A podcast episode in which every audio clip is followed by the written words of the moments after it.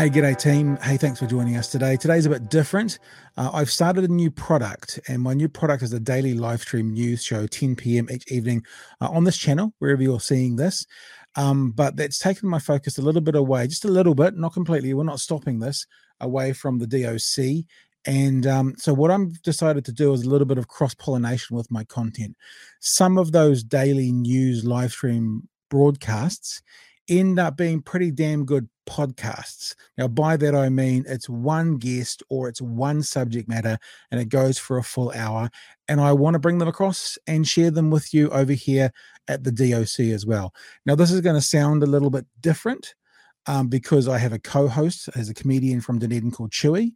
Um, and in the future, there may be other co-hosts, uh, there may be other topics, but needless to say, if it's a B H N product, Big Hairy News, it's going to be more news driven, but still an interesting conversation like we have on D O C all the time. Uh, the first one is with Paula Penfold, who's actually been a guest on the D O C before about some of the documentaries she's made in the past. The documentary Fire and Fury is uh, currently on Stuff Circuit and stuff dot co dot n z. It's about the instigators of the Wellington protest, the people sort of up the top who are firing up all the people to come along to the protest and be a part of it, the anti-vaxxer, anti-mandate, anti-government movements that are out there at the moment. So I chatted with Paula, me and Chewie chatted with Paula last week. Uh, it was a great episode. It went for over an hour, and it's the first time I've kind of thought I'm going to start bringing this sort of item across the D O C as well. So it's going to look a little bit different, but it's the same kind of content, and I'm sure you'll enjoy it. So you'll see a few of these popping up from time to time in the D O C feed. I hope you'll enjoy this one with Stuff Circuit's award-winning investigative journalist, Paula Penfold.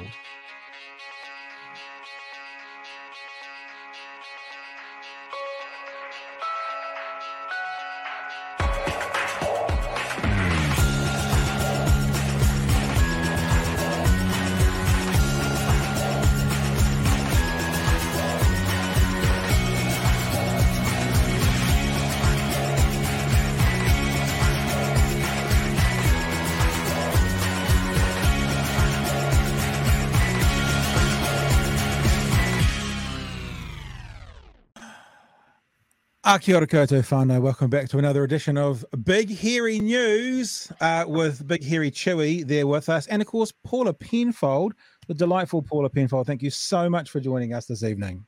Thank you both for having me. It's a pleasure to be back with you. Yeah, I was thinking, I think this is number four. I think we've done one for every documentaries, and this is because we did uh, we did Emma, and we did Billy T K, and we did Disordered. Disordered. We made the mistake of having two documentaries that started with a D, and I keep getting confused between Deleted and Disordered, but I think we did Disordered. um, and I was thinking about this, actually. Um, welcome, everybody. Kia ora, welcome. We'll give people a few minutes in case anyone wants to jump in before we rip into stuff. I was thinking about at the end of the Disordered conversation, which was March. Yes. Uh, I said to you, what's coming up next? Like I do, like I'll probably say at the end of this one. And you always go, well, we've got some things, but I can't really talk about it right now. And I was thinking a couple of things. You did tell me, I think maybe once we'd finished, that it was something to do with the, the protests. And I was thinking um, that it feels like quite a long time between March and now to finish you it. Mean, why did it take us so long? No, I don't quite mean that, but it just seems if it was from, yeah, it was, is, is this a pretty standard length of time for this sort of investigative journalism? Uh, kind of yes and no. This one did take a, a, a longer than we thought it would, but it was uh, really challenging, really yeah. challenging, much harder than we thought it would be to pull together, to be honest. I, I thought it would be a three-month piece, but it turned out to be a six-month piece. Why? Why is that? Because it was so freaking difficult. Um, there was so much material to wade through in the first instance because we had decided that our um, our method through which we wished to tell the story was to let them tell their own story through yep. their own words and video, but that meant having to watch it all. And there's a lot of it. So that took months. Um, and then we had a, you know, and Pat, you love talking about this shit, right? The technical yeah. stuff. Yeah. Um, then we had a, you know, we had a sort of dilemma slash discussion about how to present this, because we have all this um, material which is their own content, but it's all terribly filmed in horrible situations with bad audio and on phones, but we needed to make it into a documentary. So we had to find a storytelling method and vehicle through which we could translate their stuff into something that was watchable and viewable without being really kind of irritating and annoying because of its poor quality. So that took a while. Was that one of the decisions about like putting them on billboards and stuff? So it was like almost like it could be from a distance and it didn't have to be, you know, four K?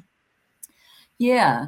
And and the precursor to that was um, a discussion about the the kind of very premise of the story, which was that we looked at it um, in terms of their framing of us. And I don't mm. want this to be a them and us story, and I'd love it if we can talk about that a bit more, because I think one of the major misconceptions about this documentary has been that it's damning the protesters, all of the protesters. Mm. It does, it does not do that.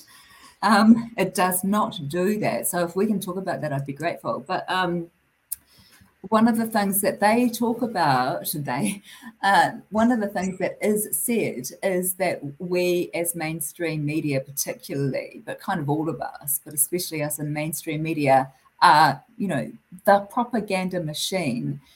And, you know, which is a kind, so we looked back at nineteen eighty-four, because nineteen eighty-four, oh, wow.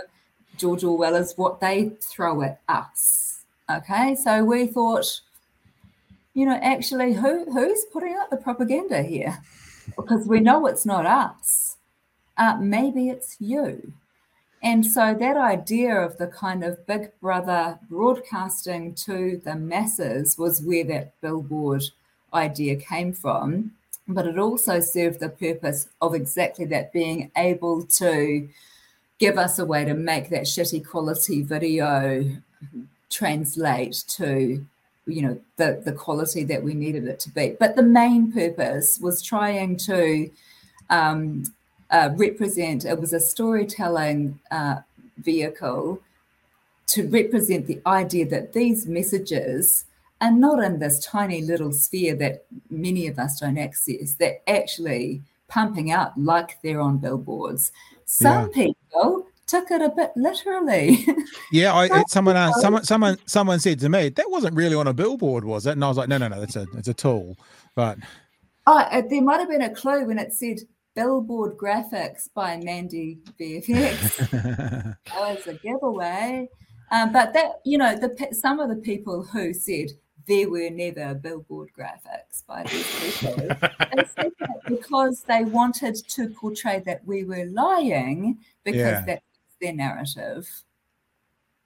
So some of those people are pretty simple, but uh, I, I mean, I the idea of a twenty-foot high billboard with Damien Dement ranting at us from his car, that gave me a full body like, ah!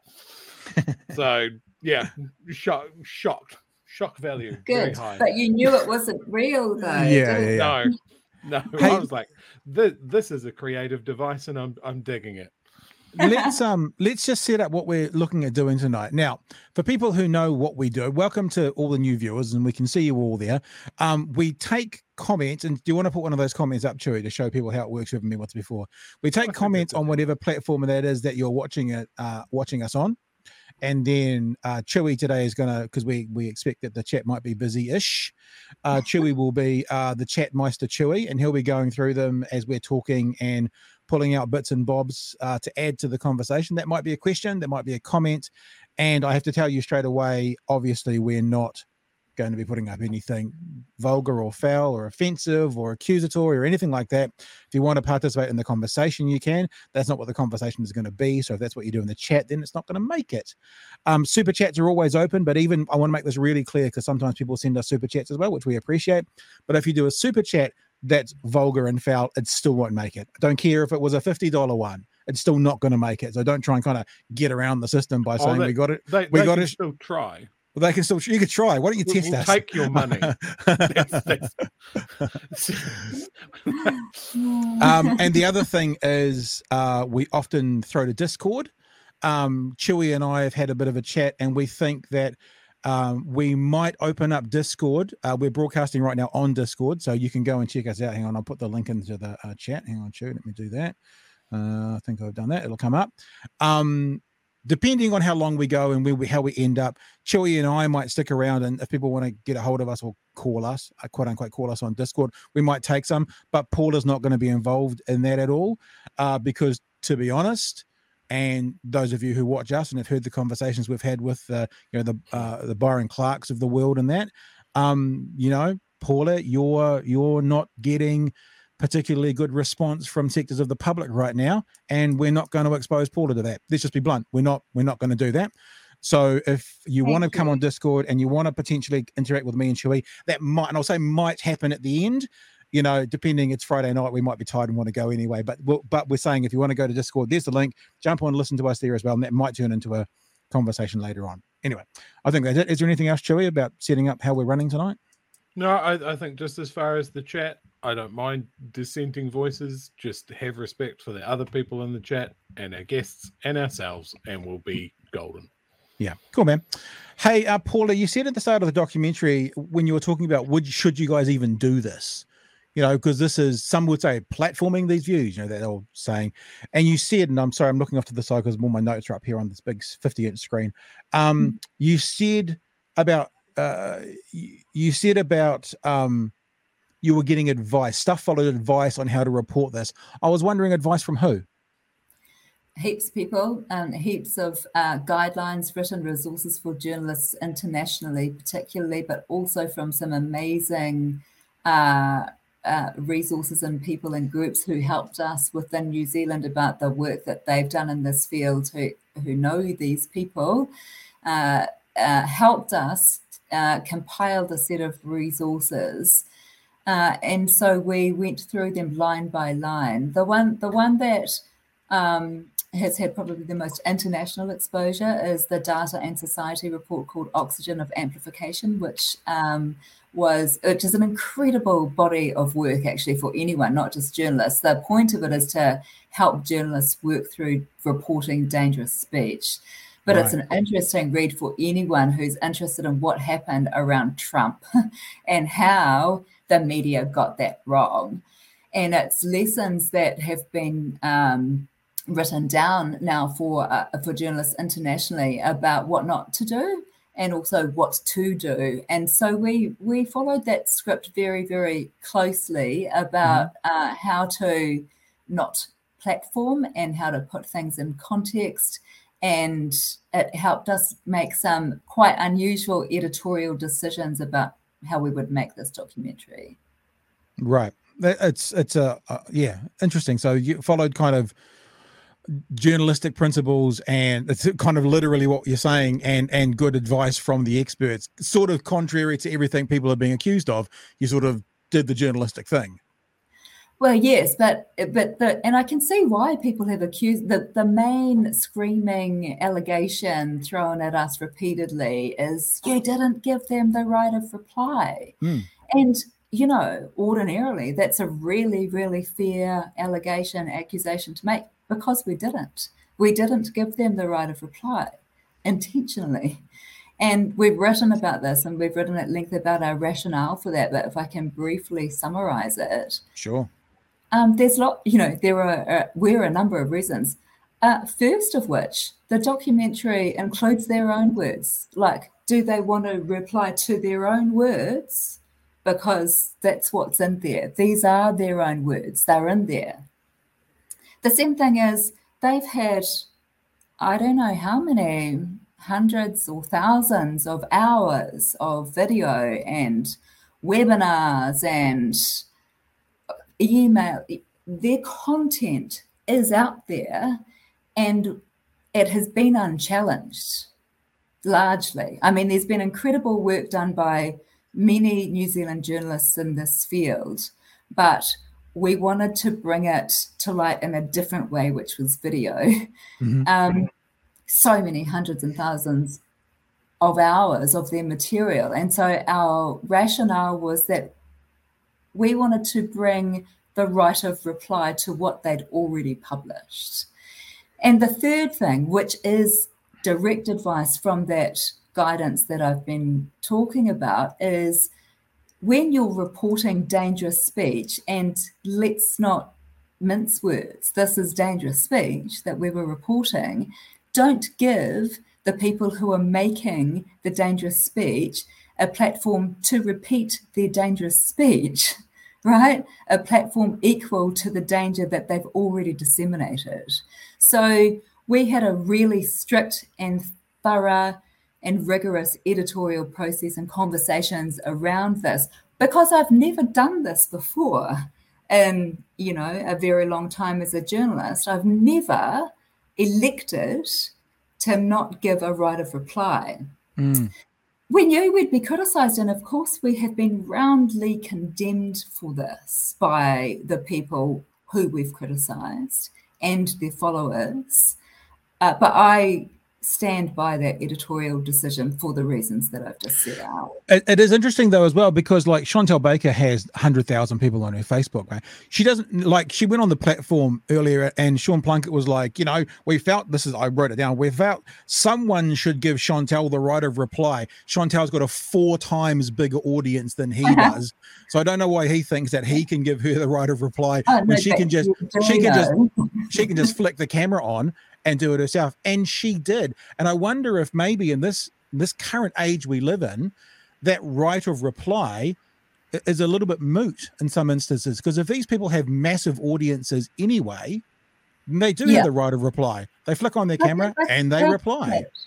They've absolutely had the reply. I mean, you know, uh, the fact that Counterspin did an emergency broadcast called something or other, I'm not, I didn't watch it, but I've seen... Um, I've seen some of the comments that, that were made in it.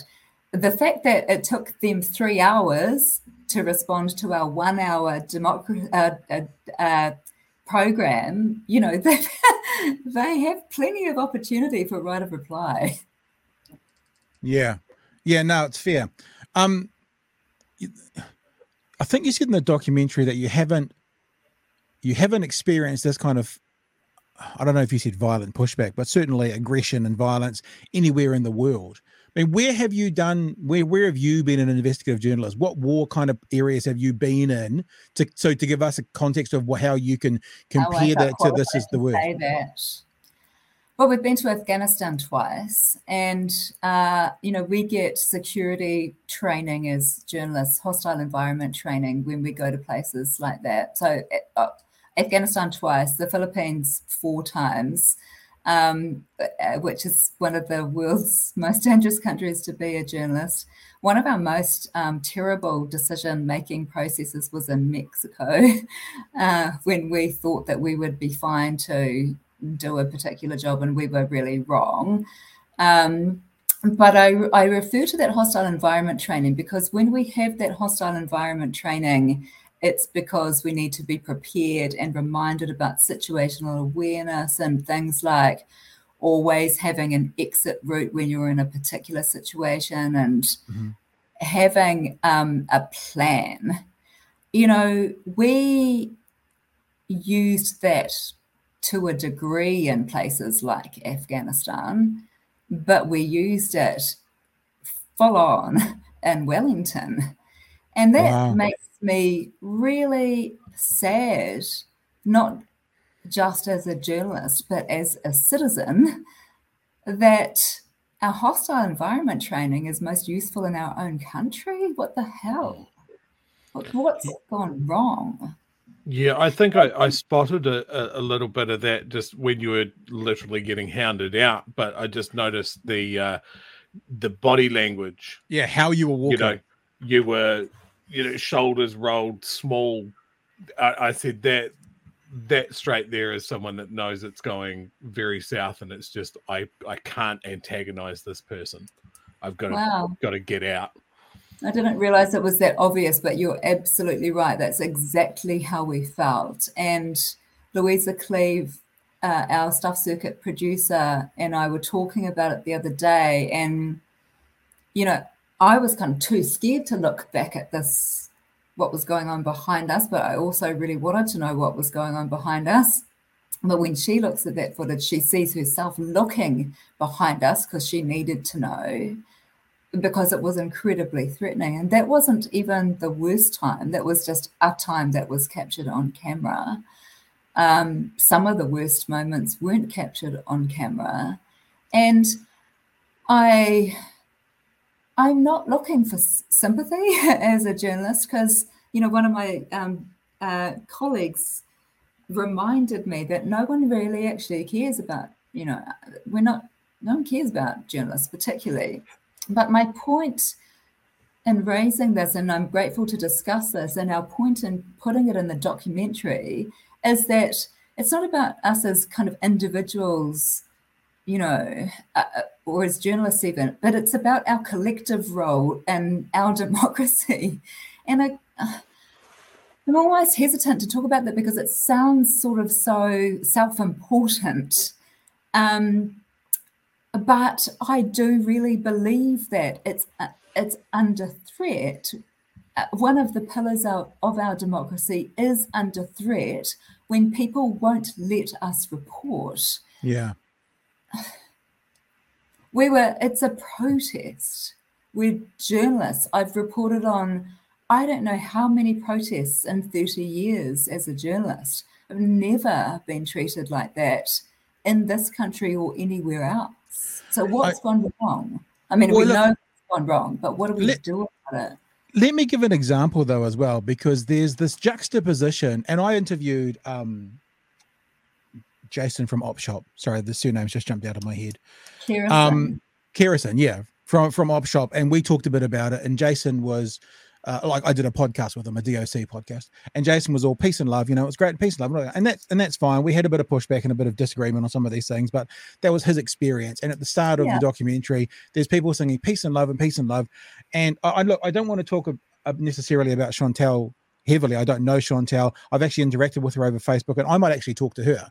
Because you, you know, I mean, I like having these conversations, right. Right. and I might, and I might that, that might happen at some stage, but I, I, the this the curtain was raised a little bit when she was talking to Sean Plunket this week. I, I'm don't know if you've heard the, the interview or not, but I want to play you thirty seconds of that, mm-hmm. right? And this is this is the conversation, part of the conversation between Sean Plunket and Chantelle Baker, and this is what she said. And I'll explain to you why I think the curtain's been lifted after I play this little clip. So it's thirty seconds of what she was talking to him about.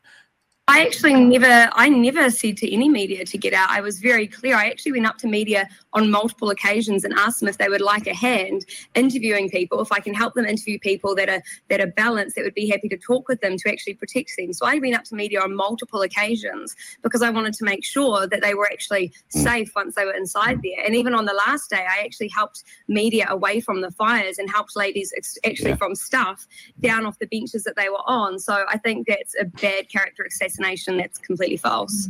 So, so the reason I feel like that's the, the the curtain being lifted a little bit is, why would Chantelle have to make sure the journalists are safe in the village if there wasn't an element of anger or violence towards them? In she her just, own words, she, she just said the quiet thing out loud. Yeah, she said, "I wanted to make sure they were safe." You've been to Afghanistan, to all these other places, and not needed that necessarily. But Chantelle is saying actively, if they come into the village, they may not be safe. So I offered to make sure they were safe. To me, journalists aren't worried about, you know, scary words. The thing you're worried about to be kept safe from is violence, danger, aggression, that kind of stuff. And it just kind of spoke to me that maybe... Uh, and I'm not I'm not saying anything about Chantelle at all. I'm just saying that I think was a good example of, yeah, yeah like you say, when the quiet thing is said outside, and that may, maybe maybe a lot of what we hear from a lot of the people that say peace and love was all that was there. Actually, they knew as well there was an at least an element of violence and danger within that village, because why else would journalists need to be safe with a with a guide?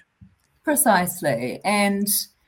Uh, the corollary also to what Chantelle Baker, I haven't heard that until right now.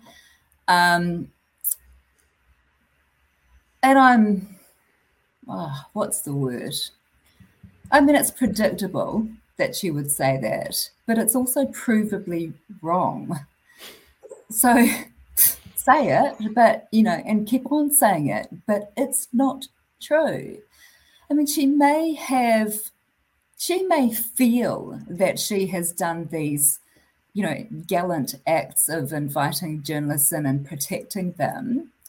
But you've seen in our documentary, which was in her live stream, which was watched by hundreds of thousands of people, when she singles us out, she points to us. There's mainstream media. This is your fault. Your propaganda caused this, is yeah. what she said to us, to her hundreds of thousands of followers. So she may well now be saying, in terms of trying to scrub the record, that she's been a kind and welcoming person. But what she does to her followers is incite hatred towards us. It is that exact, it is that exact, and I'm not going to make parallels to people in decades gone past, but once you dehumanize someone, you then give the people the right to do whatever you want to them. Uh-huh. And if journalists are being dehumanized and being told that these people are scum and evil, I wrote down some of the quotes from various people in the documentary, and I'll just read some of these out. Um, some of the quotes in the doco, these are either about journalists or about politicians, you know, that there's no legal outcome to your culpability, that we're taking these mofos out, we're coming for you, going to jail soon, we're going to construct the gallows. Beheadings were mentioned, executions were mentioned, media needs burning. They're all they're all easier to throw it. I, I don't swear, sorry, Paula. So I couldn't say that. that that's um, my job. I do that. That's his job. The man doing, that's why he. That's it's why he's downstairs. Still ringing, it's still ringing in my ears. But once you dehumanize someone, it's very. I mean, like if you're a cock, it's easy to stand on a cockroach. You know what I mean? I'm really pleased that you use that term, Pat, the dehumanizing, because I saw somebody comment that uh, Chantelle Baker, since that's who we're talking about, had humanized the protesters. And again, can, you know, can we please not uh, get into this sort of us and them thing? Not, not that you are, but that's what they've sought to do since. Um, that she's humanizing the protesters, and somebody uh, uh generously pointed out that she dehumanized the reporters and camera people and media in the process of doing that. And how I know that that's, uh, you know, not just a message that falls on deaf ears is I saw it turn up on my Facebook feed, my personal Facebook feed, by some of my Facebook friends posting wow. her live feed from the protest that I was at, that my Facebook friends didn't know that I was at, saying, you media are scum. So I I utterly, utterly reject her assertion that she's been kind towards journalists. She's dangerous towards journalists. You go, Chewie. Um, I, I was just going to say, as far as uh, language goes and, and that sort of thing. Um, a lot of my friends and family know that this is sort of an area of interest of, of mine, some of these uh, fringe groups and that sort of thing and how they carry on online. I had a friend of mine watch Fire and Fury, and his reaction to that was, I thought you were blowing this stuff out of proportion. Hmm. Um, the the screen caps and the the voice messages from tele, uh, from Telegram. He's like, I cannot believe that these uh, New Zealanders talking this way. Like, it right. was so shocking. Like, he said it blew his hair back. Oh. Um, Good. And, and I think I, I think there's this whole thing that w- with New Zealanders, we you, you don't want to be too keen. You don't want to be the person at the front of the line. You know, I, I said to Pat the other day, if uh, Jesus Christ himself turned up in Wellington, someone would tell him to calm down. um you, you know, to see these people so so overboiled and, yes. and just going straight to this Nuremberg two point oh, we're going to have executions and stuff, and other people are going, yeah man, that that's it that's that's yes. the idea is is just so it, it it strikes people dumb. Yeah, I mean, I'm still gobsmacked by it, and and hearing you talking about those particular words, it's still I'm still dumbfounded by it, and and yet I'm not. And I'd like to again come back to that um, the the premise of this, which, and can I just let you into a little bit of the you know kind of background stuff? Is that for a while? So this was called Fire and Fury, right?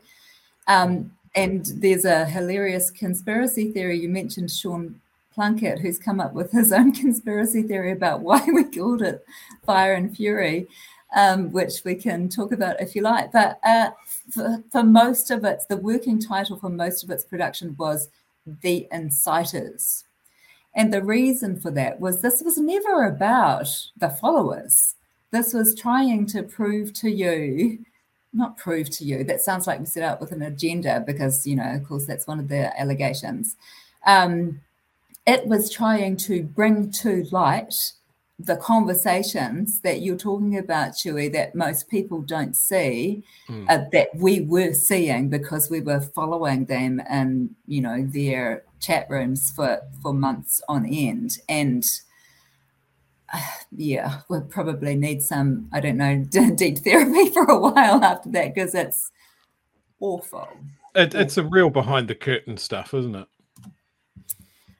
Yeah, I mean, we had been exposed to it a few years ago with an investigation that we did called a, a Infinite Evil, which was into eight chan after Christchurch. And we sat in eight chan and four chan for a while. So, you know, that so this is like a three-stage investigation in a way, because we, in the in those days, all the way back in twenty nineteen, this was literally on the dark web, right? Yep. Yeah, true. This is, this is the difference. This is the progression. In twenty twenty, we did the Billy T K investigation that we've talked about. That was moving onto mainstream social media platforms, particularly Facebook. And now Facebook's caught up, so they're shunning these people. They found a new place to congregate, several of them, Gab, Telegram, Getter. They post videos on, I mean, I don't even, shouldn't even give you the names. I don't want to send people there. Don't, don't go there.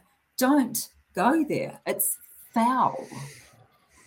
Hey, um, I want to, I want to, I don't want to talk about Chantelle Baker all night because that's not what we're talking about, but I do want to ask you one other thing that came up in that conversation. But first, I also want to just echo this idea without obviously giving away anything that you've told us prior to this, Paula, but The the other evidence that people can know about very clearly that this is not a peaceful group of people is that people like yourself and everyone we've heard about have had all, I mean, you haven't told us about specific threats, but all the other people that we've talked to have used words like death threats and violence threats and threats against family and threats against business. And if this is such a peaceful movement, and I'm sorry, but I've heard people say, oh, you know, they've said it, but they, they haven't actioned it. You know, uh, that, that, that was in that Plunket interview as well. Have they really? But have they done anything about it? You know, is it just free speech? Have they done anything about it?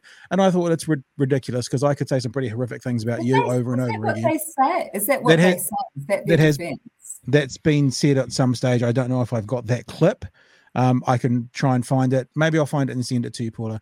But what I was going to say is, you know, I mean, obviously not saying anything about your, your personal location now. But do you want to tell us what, what you're doing right now? Where you're broadcasting from?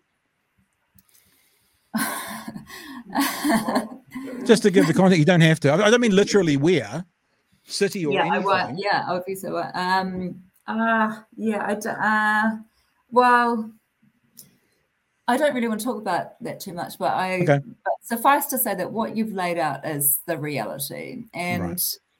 yeah, I'm not at home, um, and I won't be for a while. Um, Because the level of,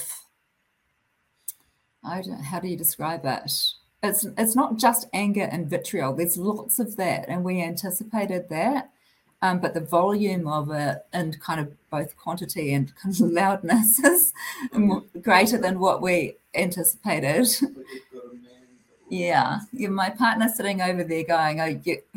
And he's absolutely right. He he's here to look after me. So good. that's nice to know. Thank you. Yeah. um, uh, so,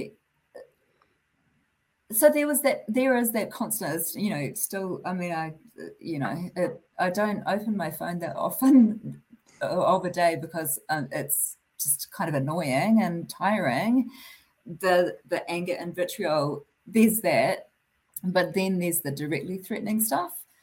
Um, and then there's the less threatening but kind of veiled threatening stuff.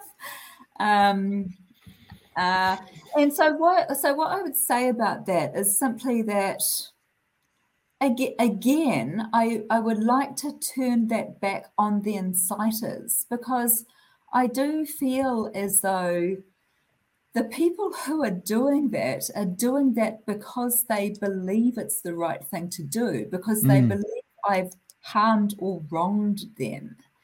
And they believe that partly because they've been spun a line that, well, particularly in the New Zealand context, but there's an international context to this too, led by Trump, of course. Um, Uh, but the whole Public Interest Journalism Fund criticism, I don't know how much you've seen that uh, arising, but mm.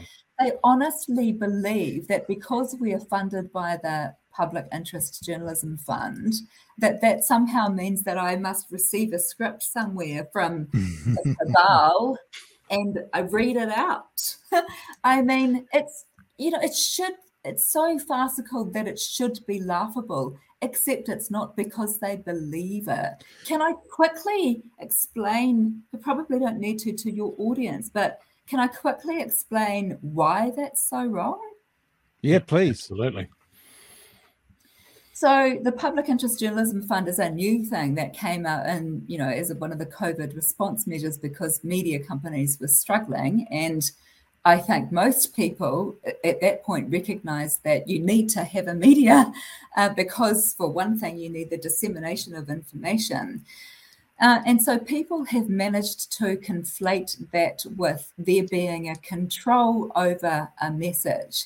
And so in our situation at Stuff Circuit, the simple kind of way that I like to describe it or explain it is that we've always been funded by New Zealand On Air. Just because it's now got a different name under the Public Interest Journalism Fund doesn't mean that any of the process has changed.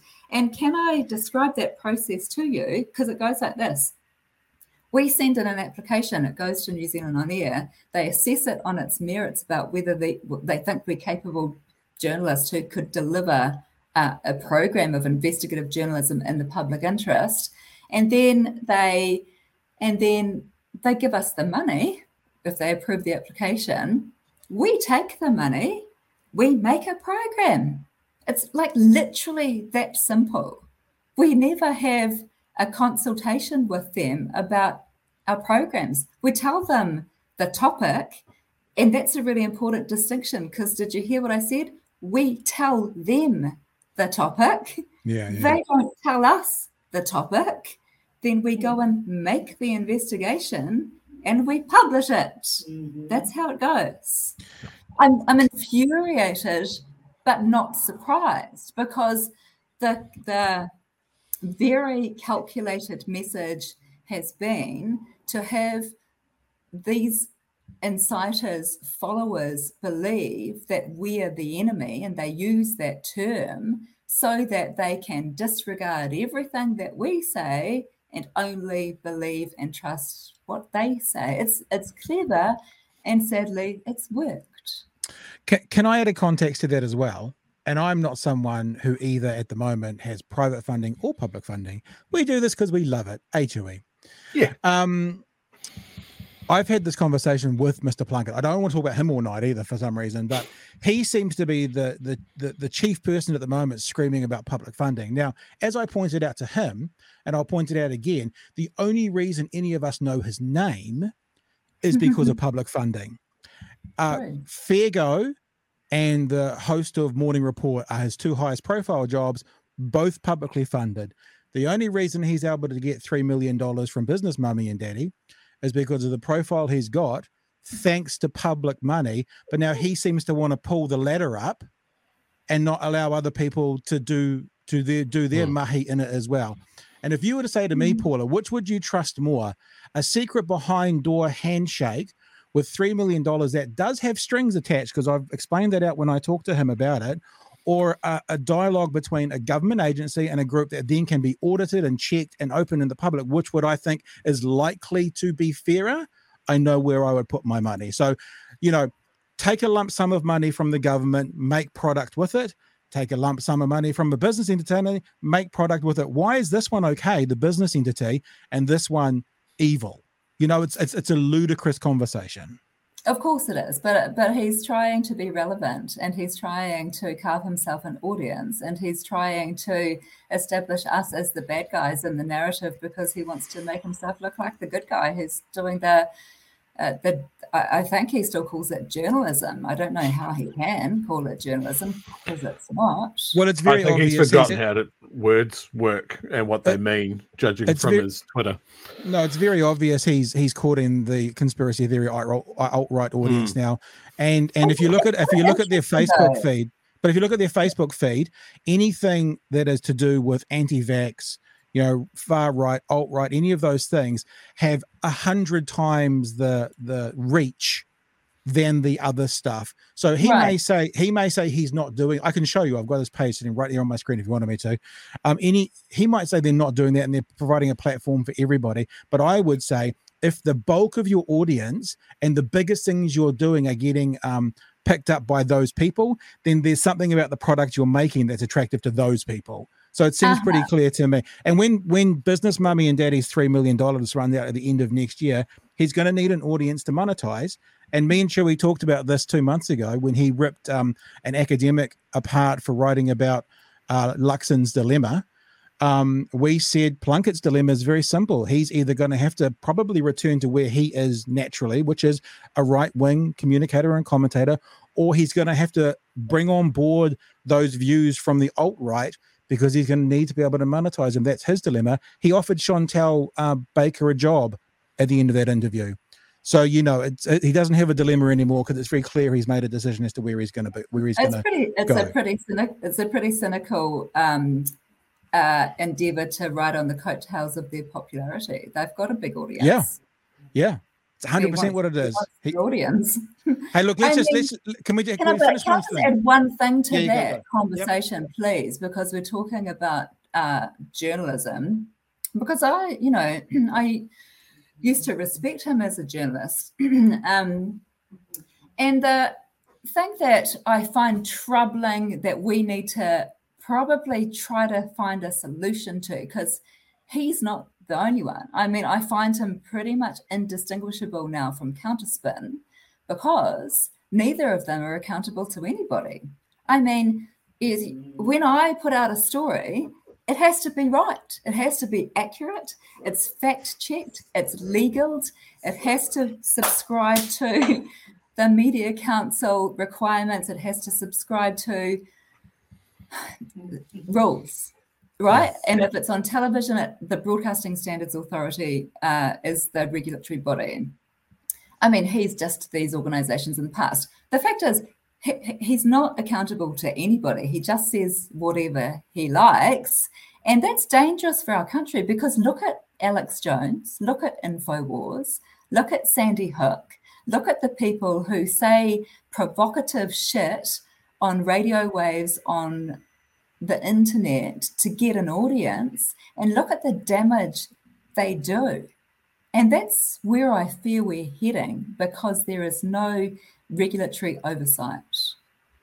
Um, just to wrap this part of the conversation up, because I'm going to go back to his interview with Chantelle Baker again, because we did talk a bit about um, potential, well, threats of legal action against you. Uh, they talked about that in the conversation, and I, I want to give you a chance to sort of respond to it.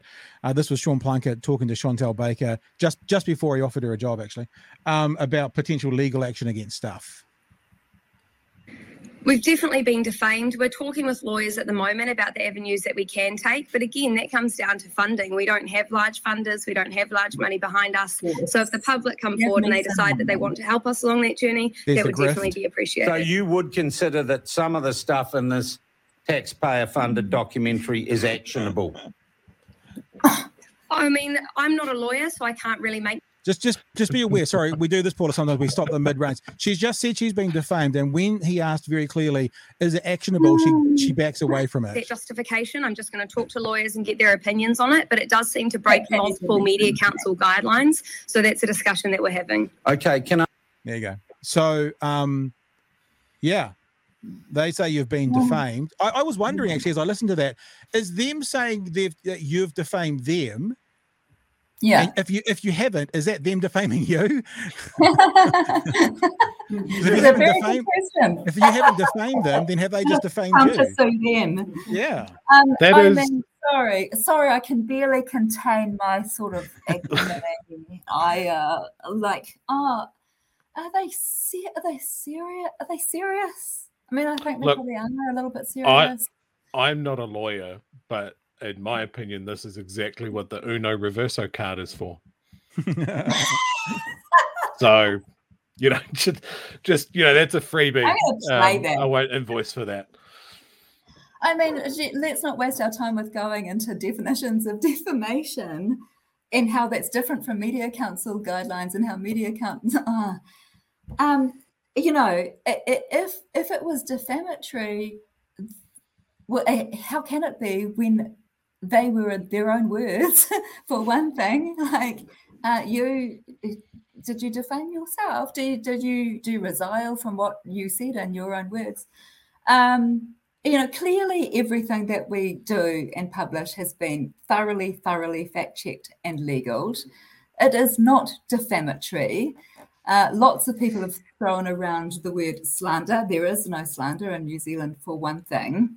Uh, the first truth against defamation, the first offence against against defamation is truth.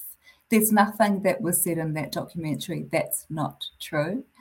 Um, you know, if they want to take money off people to try to explore the idea of whether they can even mount a defamation case, then I mean I find that I find that really sad, actually, because there is no defamation case. People will be donating money to a lost cause. Well, you heard the grift you, you heard the grift in the middle of You heard the grift in the middle of that, eh? At one point, like, as soon as she said, we'd like to think about it, but we've got no money, so could you, could you maybe people would want to support us. There's the, Show there's us the grift. The books. Show us the books. Yeah. Thank you, Tim.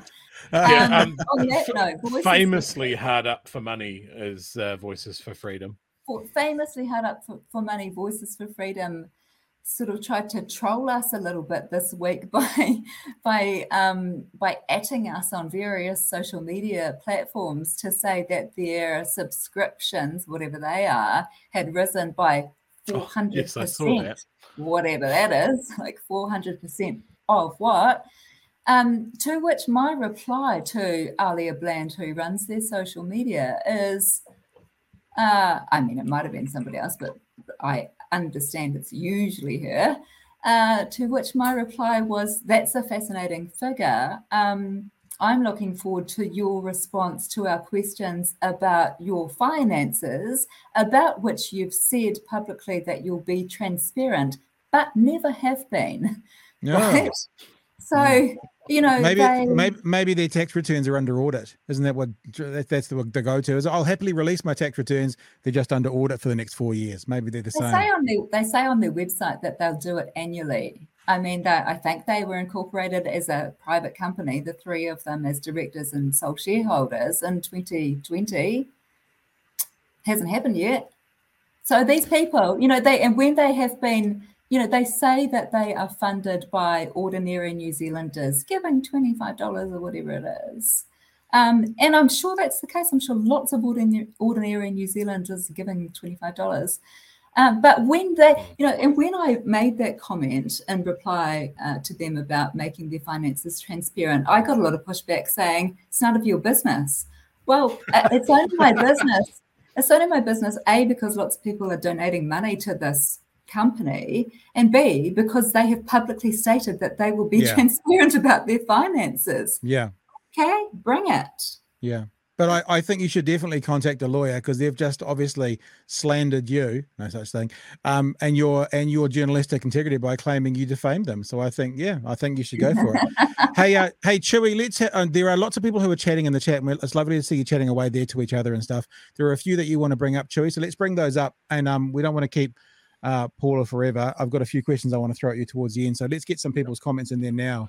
Chew my stuff. Absolutely. Um, are there plans to continue following the uh, people of this movement for the wider public to be aware that they aren't going away and that they could be a constant threat to normal society? Can I can I add can I add to the question as well? I mean, we're getting now the reporting. There is a lot of amazing journalistic reporting going on at the moment. Sorry.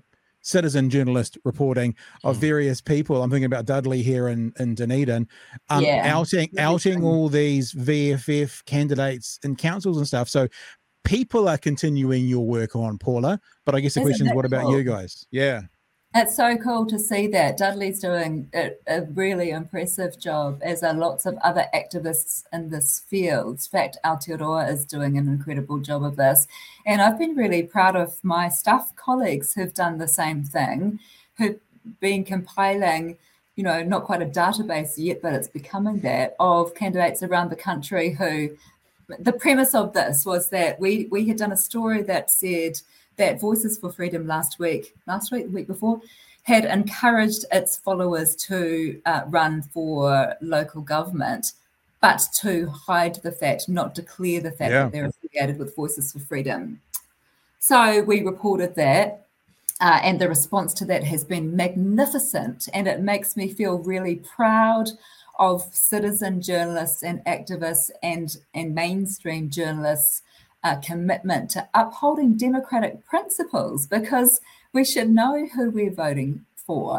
We should have their uh, affiliations uh, clear, and we should be able to question them on those. And what else we got there, Chewie? Um, we have, I, I well, guess, a follow, follow, follow on from that. Um, Would there be any plans, or would it be a good idea to go back and interview some of these people twelve months on, see if they had any regrets and, and I guess, the fullness of time? That's such a great question. I'd kind of love to. One of the people that we had in our documentary, Josie, is, was a reformed conspiracy theorist, and mm, yeah. that was exactly the point of that, that absolutely Josie had regrets. Absolutely Josie recognised that. And I, I'd liked... I'd like to, I, I wonder, I, I think it's a really good idea.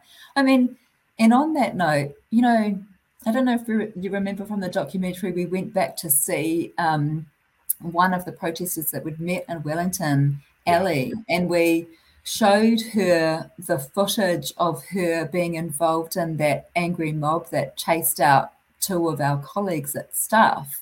Yep. And I honestly, like, here I am with my iPad showing her the video, and I, like, quite honestly thought that the reaction would be one of horror and remorse. I can't believe what I did. Yeah, and I'm so sorry. I mean, I was really taken aback and not expecting... Uh- If people haven't, let me let me add, if people haven't seen it, it's one of the quotes I put down on Chasing Out the Stuff reporters, the bit at the end. She said, perhaps they got a taste of what we've experienced for months. And then she said, I was not violent. Now, you know, violence normally involves a physical act, so maybe she can claim that, but she was certainly aggressive. She was certainly mob-like. Um, but I also thought from that, you know, what we've experienced for months, what has she experienced for months to get, like, a mob chasing her? As you're saying, metaphorically, I was chased out of my job because I openly and, and actively chose not to get vaccinated. You know, like, what is she talking about? What has they experienced for months that, that would require that parallel to be drawn? I didn't understand that myself, to be honest. Um, and I don't want to, you know, I maybe I shouldn't have brought Ellie up because I, again, don't want to. It's not about the protesters, actually.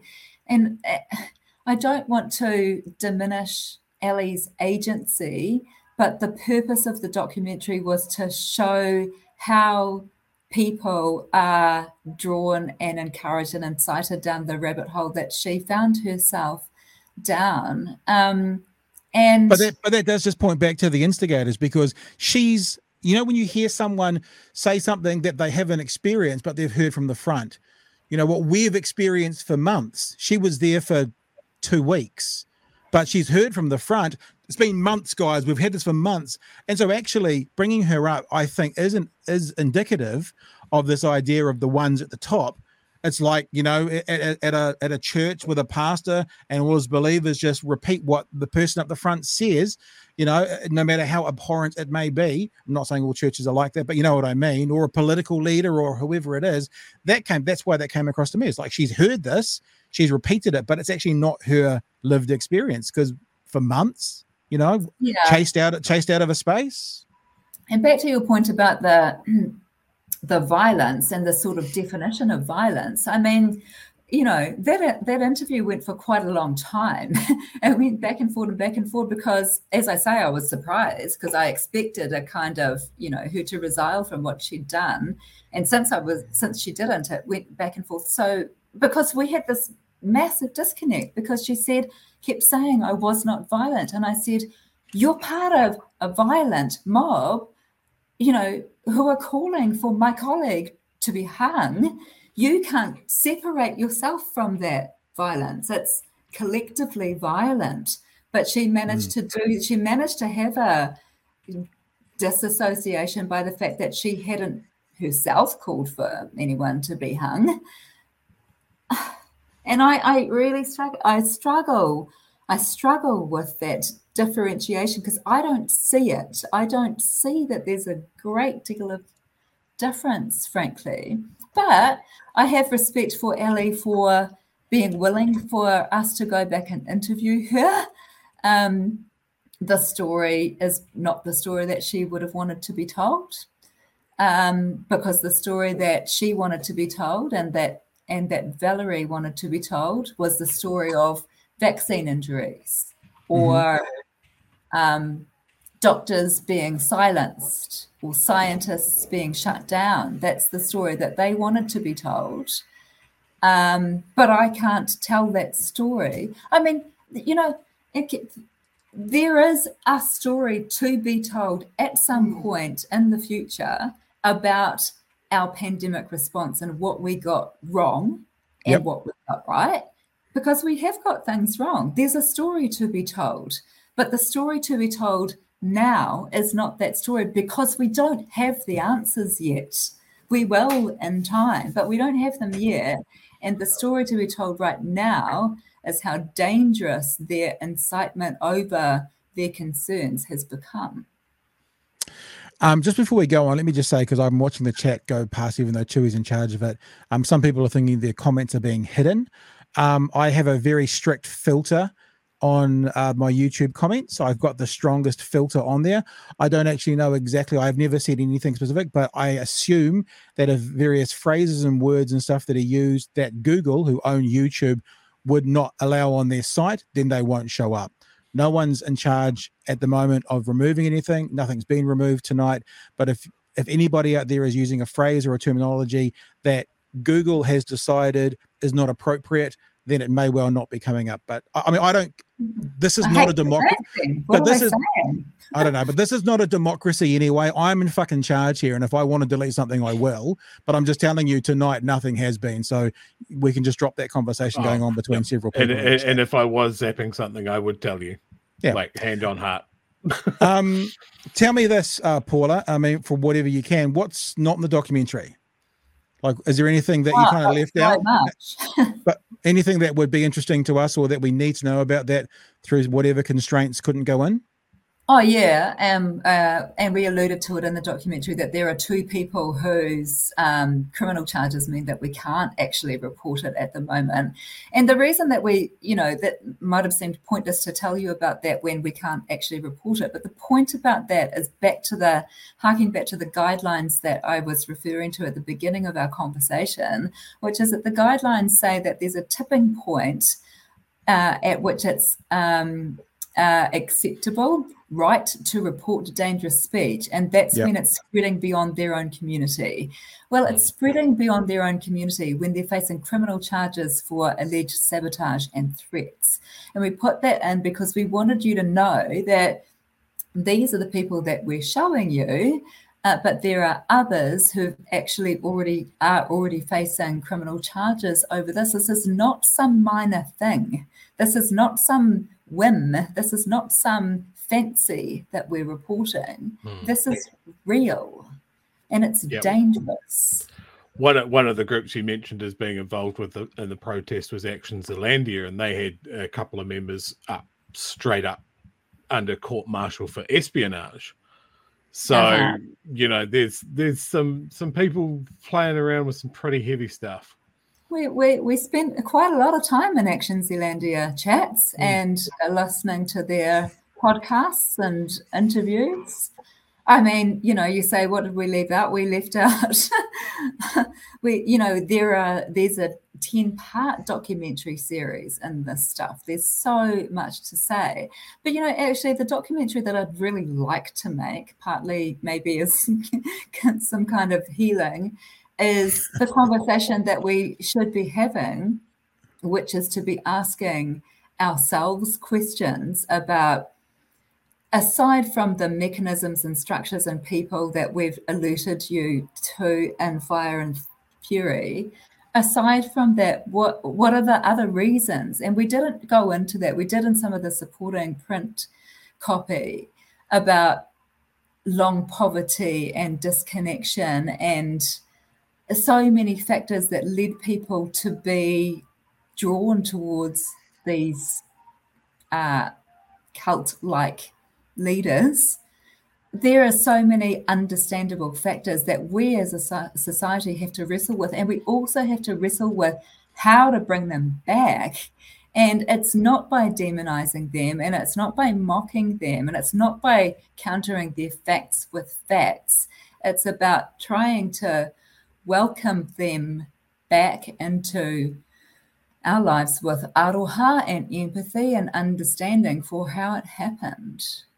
And I, tr- I hope that doesn't sound condescending, because I really don't want it to. I just want it to provoke a discussion, prompt a discussion that we all need to have, because we can't just cut people off. We've all got one of them in our family or amongst our friends.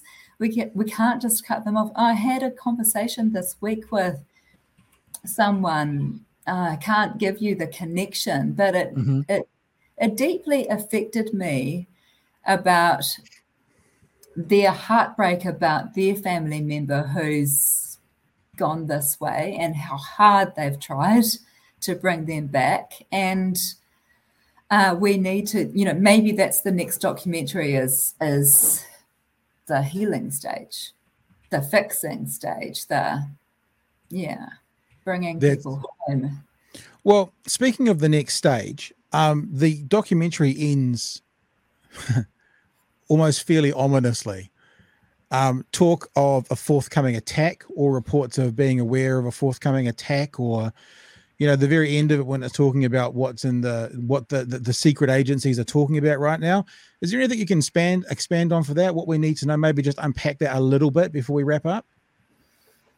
Um, uh, no, not really, to be honest. I mean, the, you know, the, the advice is, um, is summarized within those lines at the end of the documentary, which was essentially a warning from monitoring international uh, politically motivated violence, violent extremists, and uh, from the knowledge that the agencies have here, that there is the intent and the capability to carry out an act of politically motivated violent extremism in reprisal for the shutting down of the Wellington occupation.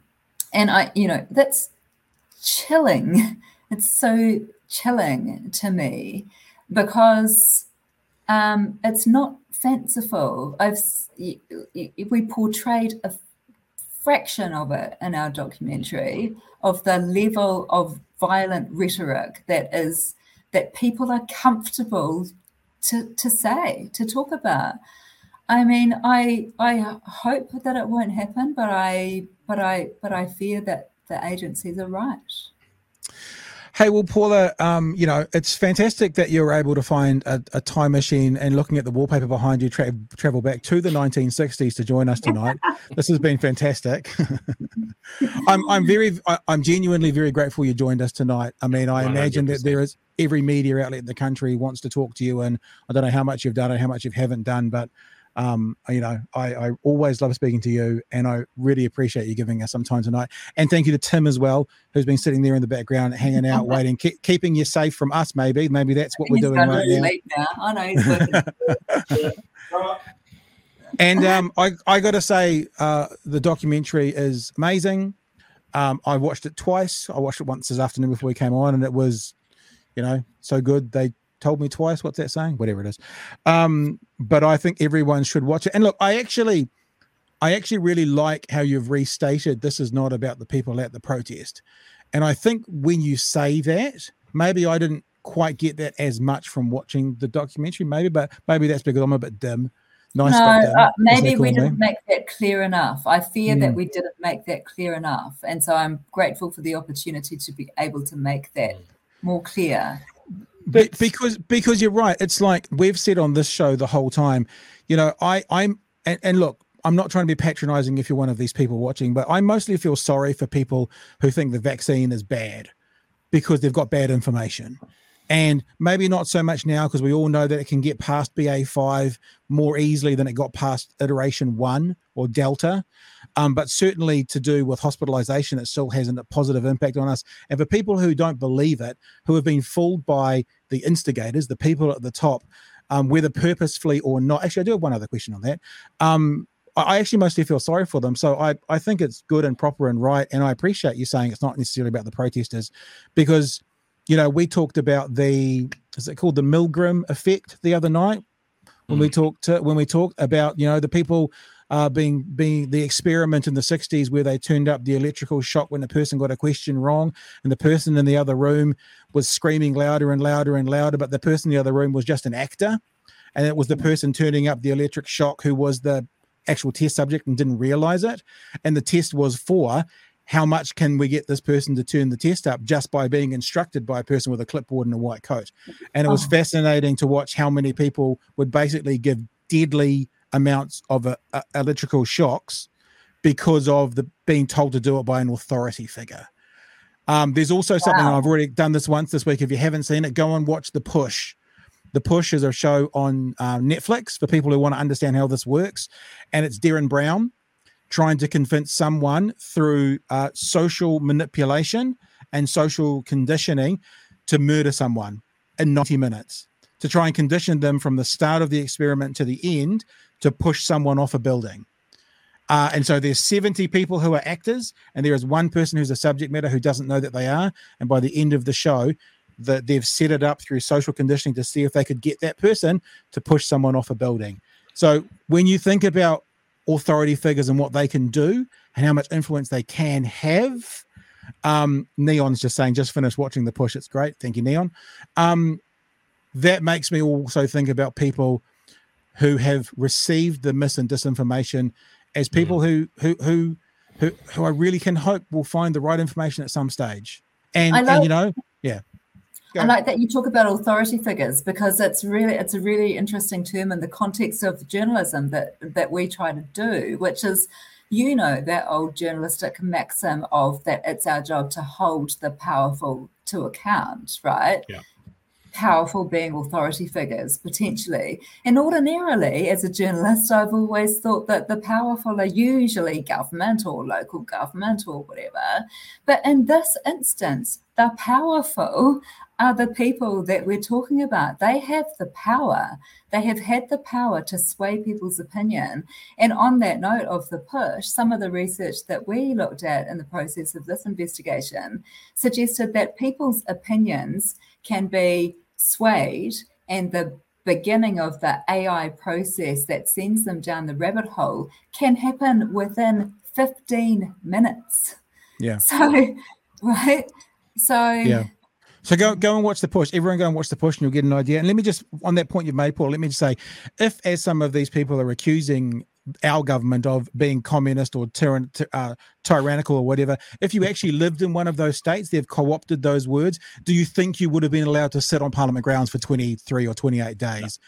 If you were, if that was in if that was in North Korea, do you think that they would have gone, sweet as, we'll just leave them for twenty-three days? You know, they've co-opted words and they're leaving them as a as a as a difference. My last question to you, Chewie, I'm not cutting this off if you've got any other questions to finish. I, I I have a couple of things. Okay. My last question is though, these these authority figures at the top, genuine belief or grifters? What is your feeling?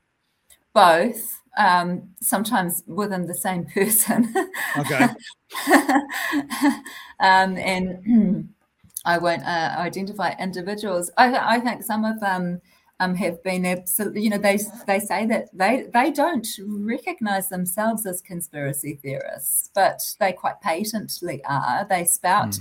conspiracy theories that are proven conspiracy theories. But of course, yeah, and there's this... Um, there's this discussion about the whole two percent thing around wanting to feel like you're in the two percent of the population that's smarter than everybody else, right?